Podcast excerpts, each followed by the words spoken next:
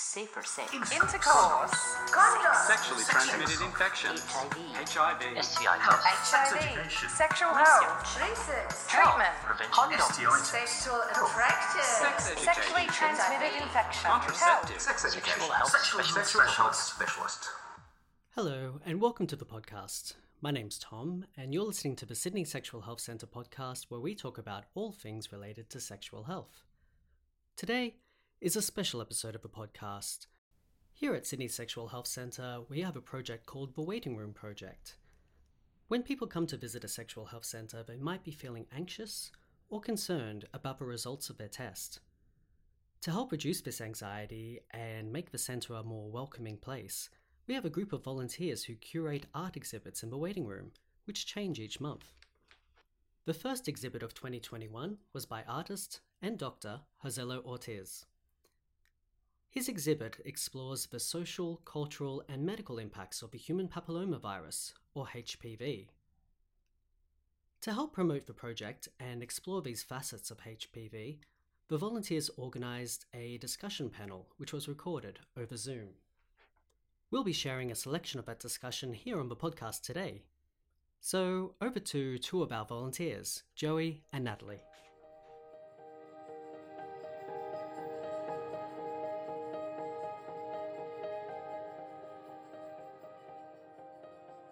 So, uh, and I'll quickly do an introduction to um, the Waiting Room Project and who we are and what we do. So, we're just a contemporary art space located within the waiting room at Sydney Sexual Health Centre in um, Sydney Hospital, right in the CBD. And we mainly exist as a way of kind of alleviating anxieties and stress in um, in a clinical waiting room as people quite nervous or um, quite anxious to go in for uh, the sexual health checkups and uh, receive the results. So uh, we, I think it's quite an interesting non-white cube space and how um, we really love experimenting with artists to see how they activate the space in different ways. So um, just there we go. Um, but yeah, so that's who we are. I am Joey. I'm one of the co-curators, and this is Natalie in the top top corner. Um, he was our other co-curator. Uh, we're both uh, artists and emerging curators at the moment. Um, but yeah, Yeah. Um, so hi, I'm Natalie. Uh, my pronouns are she and her. Um, so oh, sorry, my pronouns are she, her too.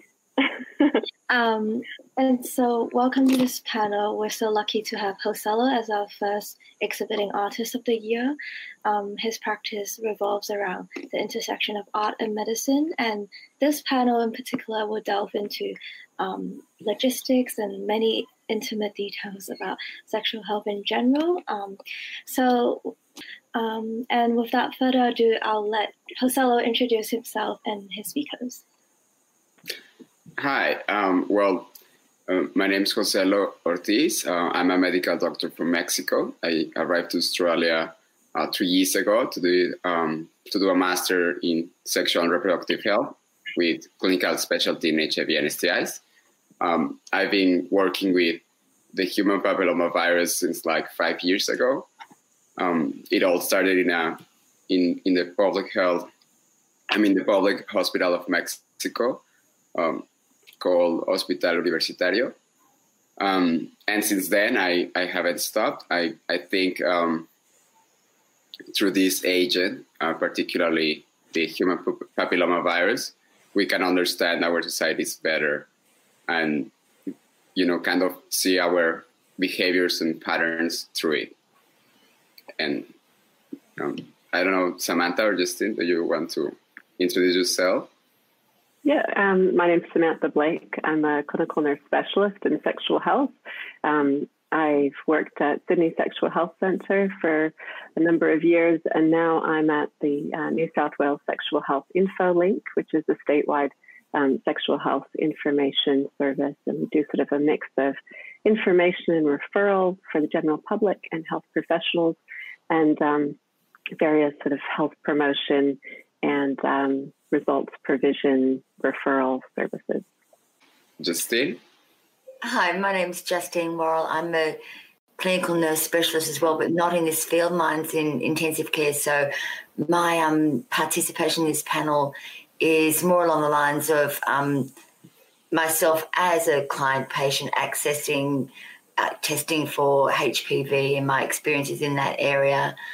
Should we start with our uh, first topic? For uh, we've got a question for Sam. So, what is HPV and who gets it? Well, HPV is the human papillomavirus. Um, and genital HPV is one of the most common STIs worldwide. It's a virus that's transmitted on the surface of the skin, and so it's really, really difficult to avoid. Um, even condoms, which work really excellently for infections like HIV that are transmitted through body fluids, um, they do decrease the risk of transmission when you've got penetrative sex, but they're not 100% because the, the virus is on the surface of the skin and parts of the body that are that are rubbing against each other during sex can you know include other areas that are infected. So essentially, pretty much all of us will be exposed to HPV. There are dozens of different strains of HPV. Um, and there, in some ways, it's considered the common cold of STIs because for most of us, we will get infected and it comes and goes without much consequence. But there are a number of different strains of HPV that um, that some people's bodies will have difficulty clearing, and over and over many years, usually they can become cancers. So you know, through um, over time, we've discovered particularly a, a close link between um, two types of HPV, HPV 16 and 18, and cervical cancer. And out of that, um, we've developed a number of different screening screening programs and interventions that um, that kind of address that. But those are only um, two types of many. Um, and for a lot of people who even get those those high risk types, it will be cleared naturally by your own immune system. Um, but we don't have a cure for it, so there's a um, there's a need to look at it closely when we find those types and um, and watch them and do some interventions if they if they are persisting. Well, um, that's really interesting. So I was wondering what what's can any of you tell us about the general history um, about HPV as a virus? Um, yeah, thank you, Samantha, for that amazing explanation. Um, yeah, so our history is both personal and collective with HPV. So on a personal level, um, HPV kind of becomes part of the history of a person um, through the impact of the disease, um, the emotional stress that a lesion can cause. But at a, at a species level, it is also part of our history. Um, there's this doctor called Harald zur Hausen. He won the Nobel Prize in 2008 for his um, discoveries um, about HPV causing cervical cancer. And in his investigations, he discovered that it has been with us uh, for millions of years. Unlike HIV, which just uh, recently introduced in, was introduced into our species um, in the last few decades, um, there's also some cases in the literature about uh, people in the eight, in the 1600s. Uh, particularly, there's a um, noble woman from Italy um, called Maria de Aragon, uh, and she was like a typical example of a Renaissance noble woman. They did some molecular studies to the genital area of the of the mummy, and they, it revealed uh, the presence of HPV serotype 18. It follows us um, to everywhere everywhere we go. It's basically in every country in the world, and to different extents. I'm muted. All right. So, um, next our next question is um, Has the testing uh, process for HPV in Australia always been the same, or has it changed over the years? Australia started the Pap smear program in 1991, which has been an incredibly successful um, health intervention, and it reduced um, cervical cancer by 50%. Um, and the vast majority of cervical cancers that still persisted were people who were not participating in the program. So either um, had never had pap smears or um, or had pap smears quite infrequently. Um, so the, the, the screening program has been quite successful. Um, that said, in about 2007, um, the HPV vaccination was introduced. Um, and in Australia, that started with vaccinating uh, girls at 12 to 13. So trying to catch people before they're sexually active, because as I said, these HPV viruses are really ubiquitous. Pretty much as soon as you're sexually active, um, you become infected with, with HPV. So trying to get them um, before that. And then um, a few years later in 2013, that program was extended to boys, realizing that um, there are some men who are getting HPV who are not having sex with women, um, who are having sex with each other, and um, and HPV is also associated with other kinds of um, cancers, so penile cancers and anal cancers as well.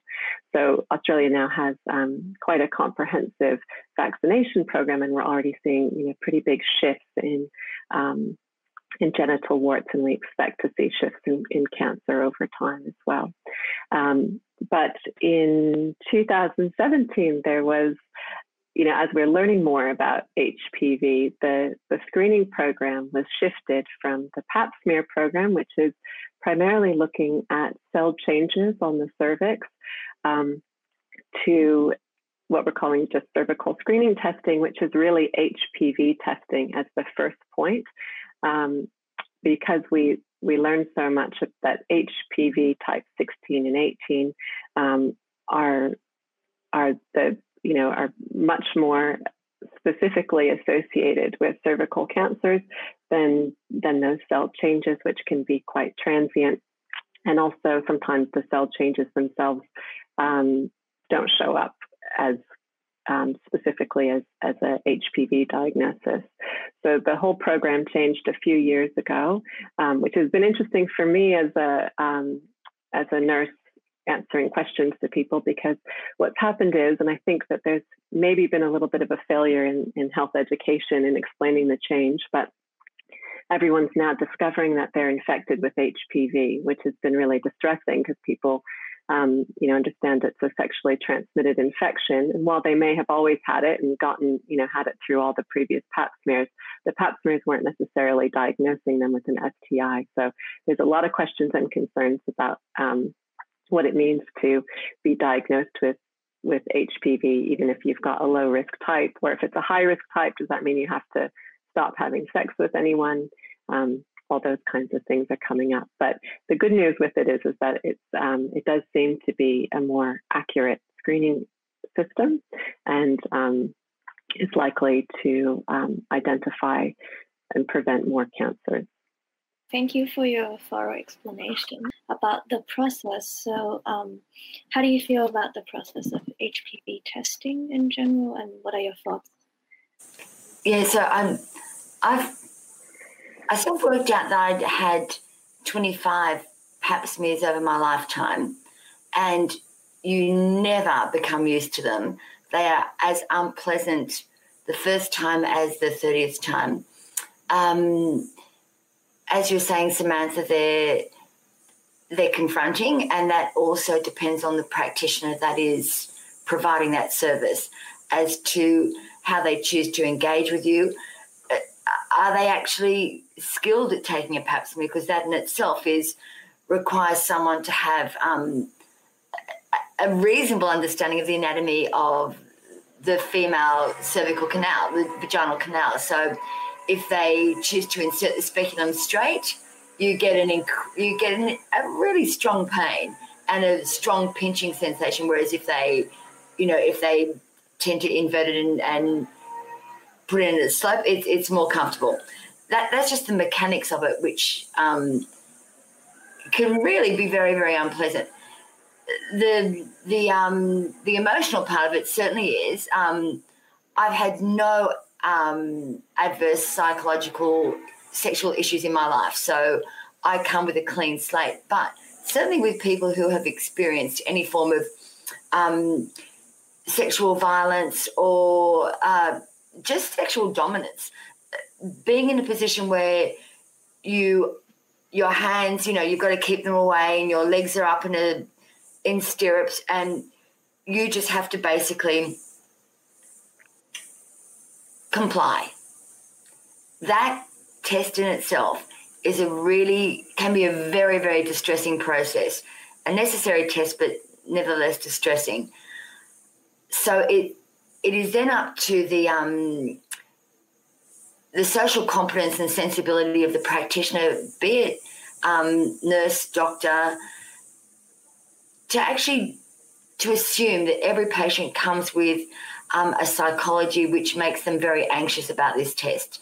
So just assume that whoever is presenting will be confronted, and therefore, if you deliver that appropriate care, then you're going to increase the, the likelihood that that client patient will come back again for a repeat process.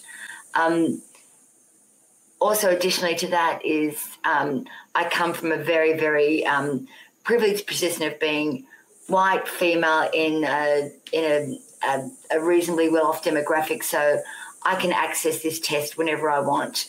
Um, we also see a lot of women who come from ethnic backgrounds where there is the understanding of that, that transmission of HPV, particularly amongst their husbands, is that if their wife has HPV, then she must have slept around. You know, speaking on that point, it's um, it's very interesting that um, biological record has such a strong social impact, right? Like we're more afraid of the social impact than the development of a disease, and that has to do with our preconceptions about sexuality as well. And I just wanted to ask you. Um, so now in Australia, you, you can do the um, cervical test, right? Which can be you, you can test it yourself. Like for the people who are not in Australia, like um, they give you like a swab, if, if I recall correctly.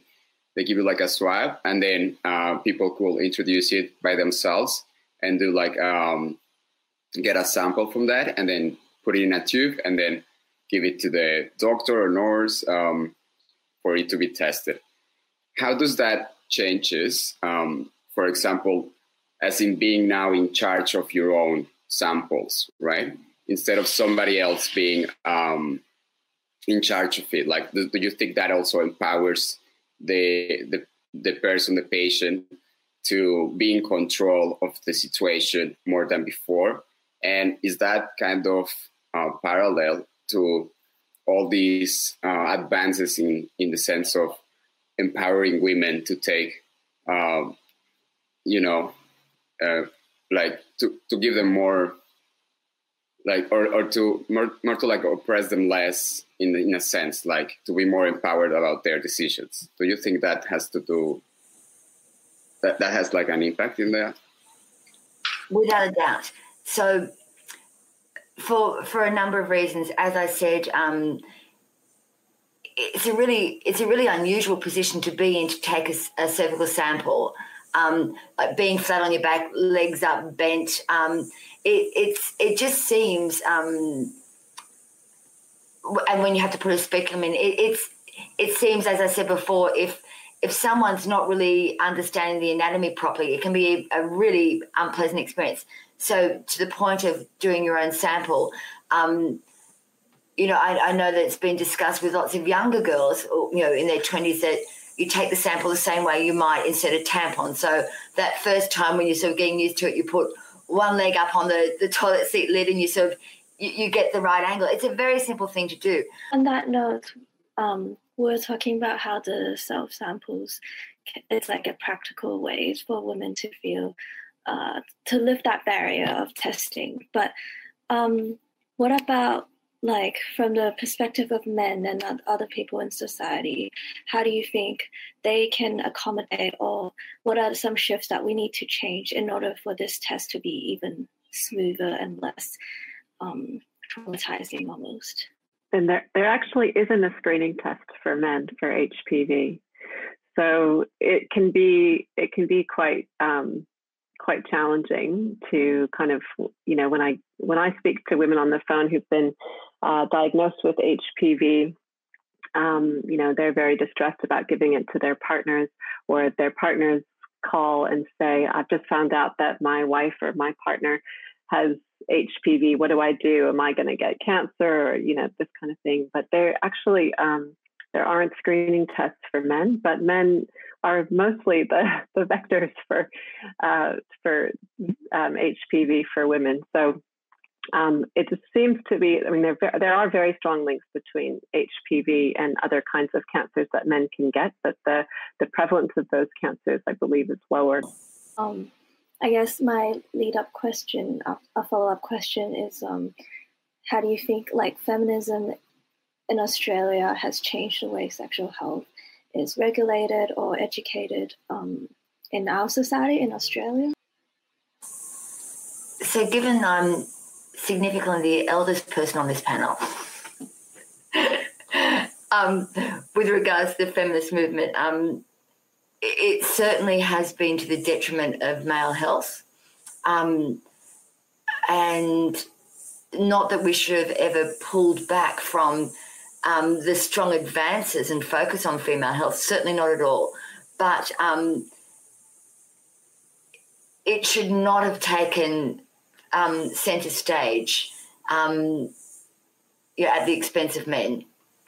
Um, so I don't think it was an in, it, I I don't believe it was an intentional um, over, oversight of men's health. It, it, just that the the feminist movement was um, was and still is um, robust and unapologetic. Unapologetic. So uh, there, there is. I think we now need to lend our voice to male issues because as a mother of um, male and female children, you know, I obviously would advocate for equal health services for both. So, um, yeah, I, I, I'm confronted that I, I didn't challenge that health dynamic earlier with regards to um, the vaccine for men. When like when my daughter was um, given it when she was 12 or 13 why the question for me is why did i not advocate that for my son when he also reached that age? So there's the conflict. Samantha i'm really interested in your perspective because you have always been on that coal face of sexual health you know you're certainly going to be um, uh, have a have a stronger understanding of um, feminism and, and the feminist movement impacting health portfolios and profiles in general? Well, yeah, I mean, I, I, don't know. I think that's hard to answer. One, one because I'm an immigrant to Australia, right? So I don't, I wasn't, I didn't, I don't have sort of that visceral sense of change over time in this country, and um, and and maybe also don't have kind of the um, historical local knowledge to speak to it so directly. But um, you know, I'm not sure that you know it's necessarily like the feminist movement that has made the majority of interventions around HPV on the female body or um, bodies with a cervix. Um, I mean, in some ways, you could think, you know, like birth control, um, that's something that has always been the burden of women to manage, whereas, you know, pregnancy is not possible without sperm. And so you could have chosen to have all kinds of medical interventions on male bodies or bodies with sperm. And likewise, cervical cancer mostly comes from men who have HPV and it's women who have the burden of having to lie on their backs and have these really invasive kind of procedures where we could target all the HPV prevention towards men. And if we eradicated it from their bodies, then it wouldn't be such an issue for um, for women. So uh, you know, I'm not sure if it's such a direct line that way. I mean, I think more the um, issues of of uh, gender inequality are end up being about health access and access to information, access to services, the ability to get to doctor's appointments when you've got childcare responsibilities. Um, uh, yeah, so I kind of I think I would I would place it a bit differently. And I also think it becomes, you know, quite challenging.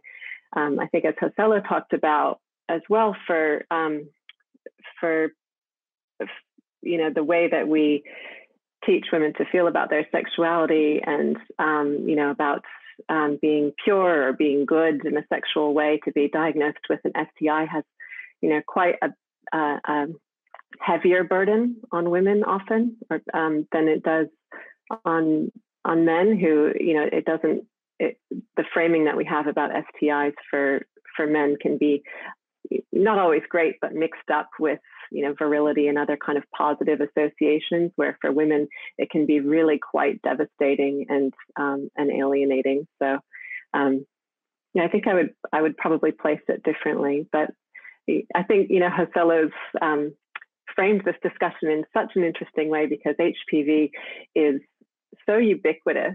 It, becomes a really interesting site for the way that um, you know people interact with with an infection and with its um, association with sex and with access to services, which you know most. I mean, we recommend in Australia that every single person from 25 to 70 um, regardless of sexual histories, getting these tests for the whole span of their lives, anyone with a cervix, I should say.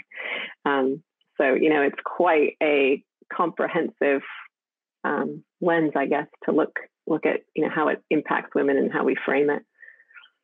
And also, you know, not women as well. So non-binary people, um, trans men as well have a whole complex relationship as well with um, with you know their cervix and, um, you know, for a long time, uh, lesbian women or women who had sex with women, there was a lot of uh, poor information that they did not need to have cervical screening. And I feel like slowly it's developing, um, you know, more consistent messaging in healthcare. But a lot of GPs had very terrible information about um, the sexual health of uh, women who have sex with women or people who don't have sex with cis men. Um, and so, yeah, just the, the lack of information for certain populations is also, um, you know, has a huge impact on their ability to access appropriate services.